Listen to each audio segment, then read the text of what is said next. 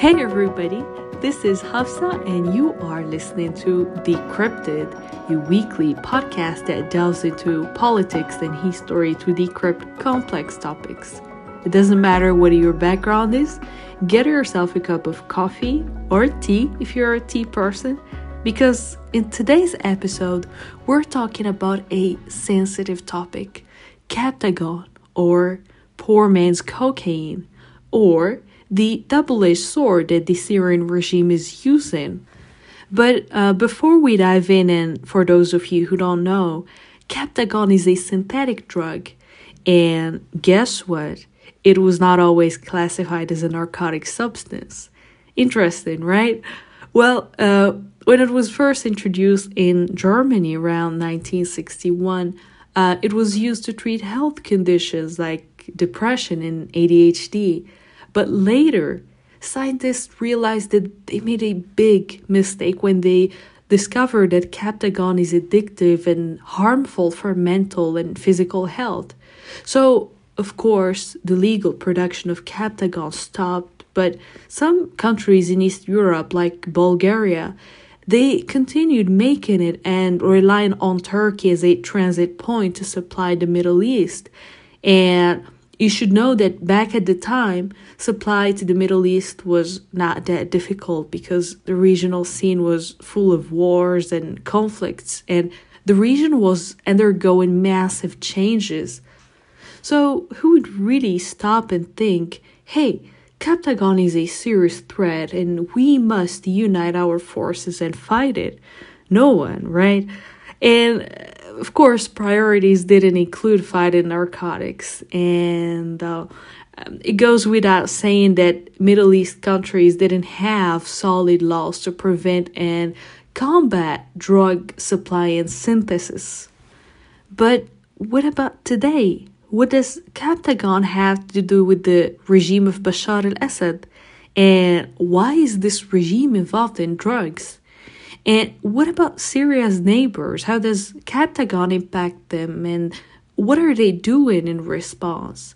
And is there any chance that one day the regime will stop the production of Captagon? In today's episode, I will answer these questions. Let's dive in.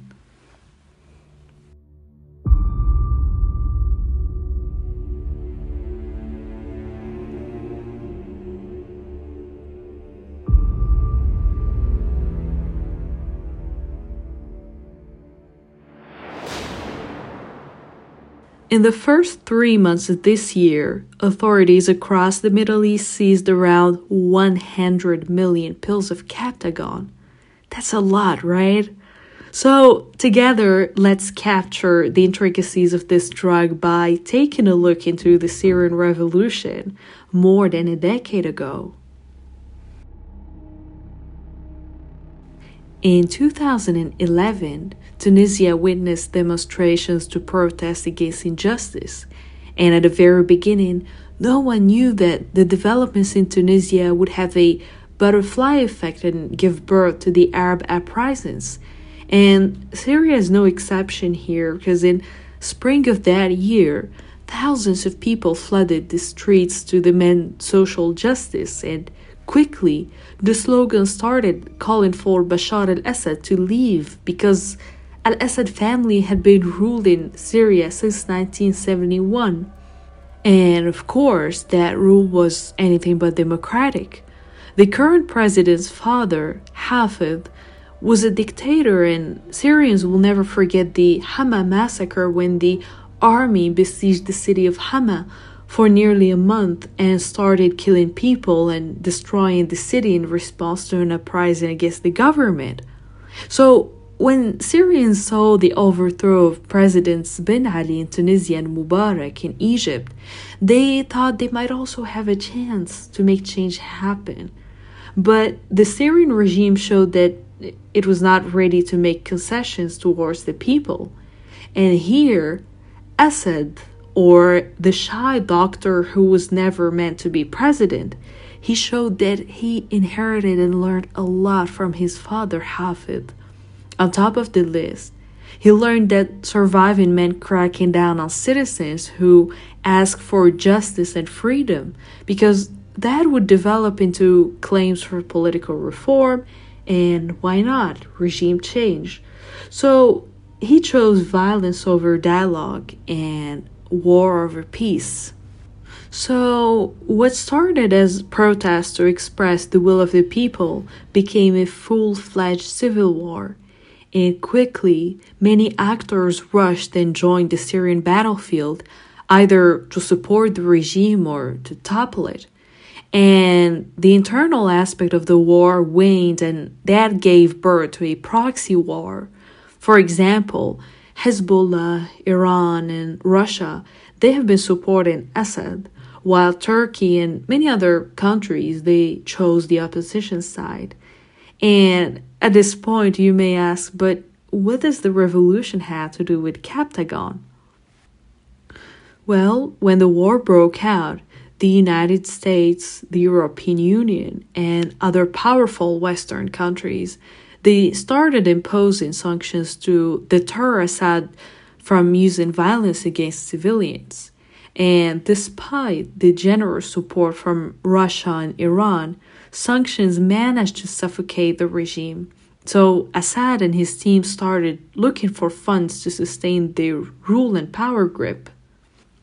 And here, Captagon was an appealing source of money, especially in 2018, the year when the regime regained control over parts of the territory. And in that same year, precisely, Captagon seizures increased drastically in neighboring countries, but also in Europe. But who's responsible for Captagon? That's the real question here, right? Is it Bashar al Assad personally? Is it his associates? Who exactly? And here, if we follow the government's narrative, neither Assad nor his regime or government are responsible.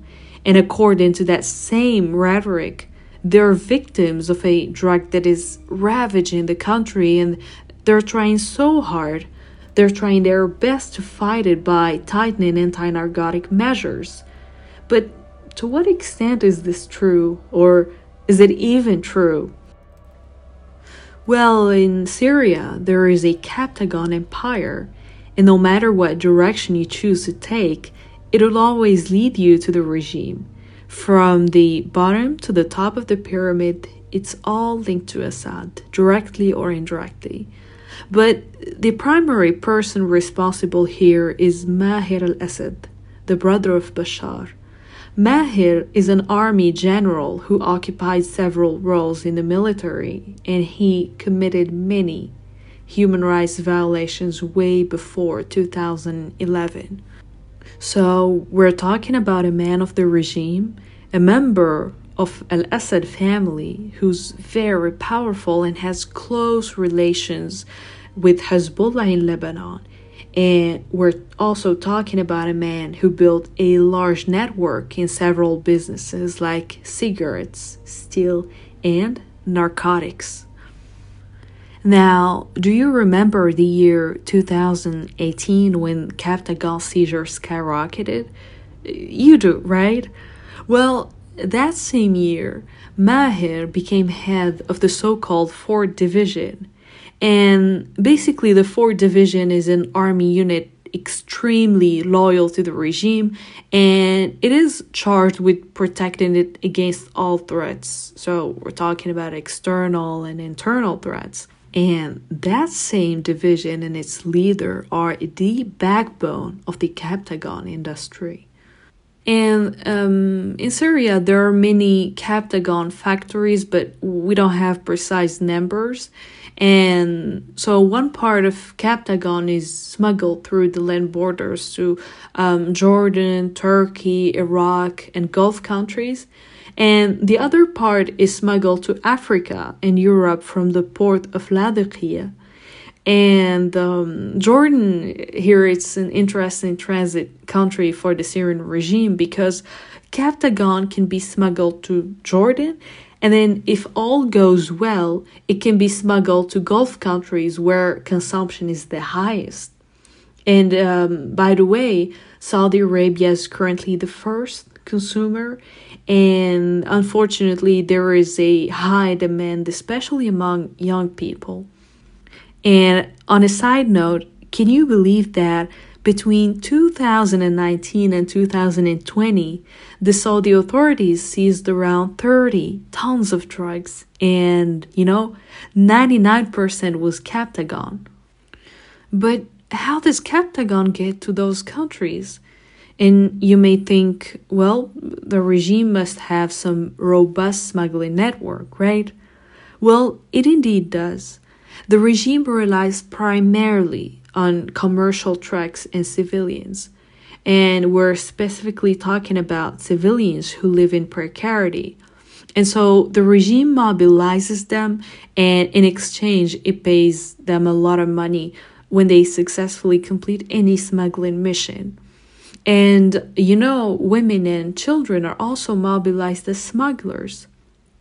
And uh, uh, by the way, a few months ago, uh, around April, Jordanian authorities killed a 14 year old boy. Now, I have a question for you. Smugglers work for the regime, we all agree on that, right?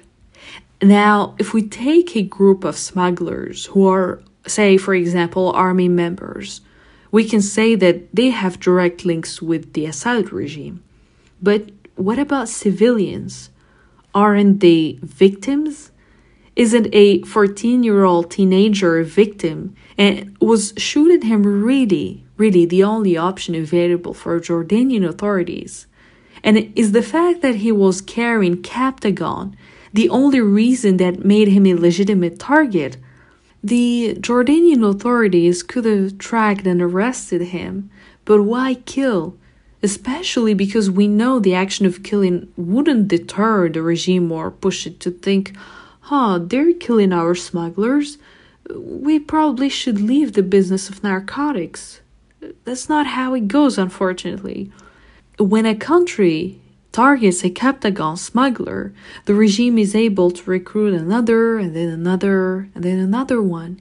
And it is able to come up with new smuggling techniques to overcome the increasingly sophisticated surveillance. Now, we understand that the Captagon industry generates tons of money for the Assad regime, but how is that linked to the regional scene? Well, Assad uses Captagon as a bargaining chip to twist the arms of neighboring countries. And so, transit and destination countries are deploying tremendous resources to fight Captagon. And here we're mainly talking about financial and human resources. But we should not forget the health impact of Captagon, because the Assad regime is currently leading a war on youth and societies. In many countries like Jordan and Saudi Arabia, they now have health facilities to treat Captagon addicts. So now we clearly see that Assad's blackmail for fellow Arab countries is paying off. And as you probably know, the Arab League readmitted Syria after a 12 year absence. And Assad sat with fellow Arab rulers at this year's summit in, in Saudi Arabia as if all was going well. Like, war in Syria, what is that? Or Russia's bombings? What are you talking about? Uh, torture, disappearances, it's all allegations. We don't have that in Syria. And so, if we keep these truths to the side and say maybe Arab countries voted to readmit Syria because they wanted to negotiate with Assad, if this hypothesis was valid, three things should have happened. First, Assad admitting that his regime is behind the Captagon industry and second, giving a solid guarantee that his regime would stop producing and smuggling Captagon. And third, and that's the most important aspect, releasing information about the victims. What happened to the disappeared? Where are they? Are they alive? Are they dead? If so, where are they? And it is this last question that haunts the families of regime victims. They all want to know the truth about where their relatives are.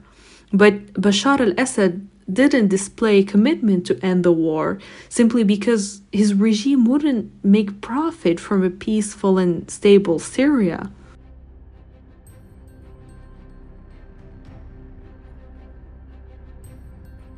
So, between the Syrian regime, Bashar al Assad, Maher al Assad, and many other notorious names, Captagon is increasingly becoming a threat to national and health security in many countries, especially Syria's neighbors. Assad and his team have used Captagon as a double edged sword. The drug generates billions of US dollars, it destroys the youth and creates a burden for neighbors. But we see that Arab rulers are giving many concessions to Assad, and that grants his regime power and legitimacy. And the concessions also convey that the lives of Syrian men, women, and children are cheap and that the fate of the disappeared doesn't really matter. And here, it's important that countries where human rights standards are high stop turning a blind eye on Syria. You know why? Because the war in Syria is first and foremost a human tragedy. Thank you very much for listening to this episode from start to finish. If you enjoyed it, please share it with your friends, colleagues, and family. If you have any questions, comments, or remarks, please find me on Instagram, LinkedIn, and Twitter.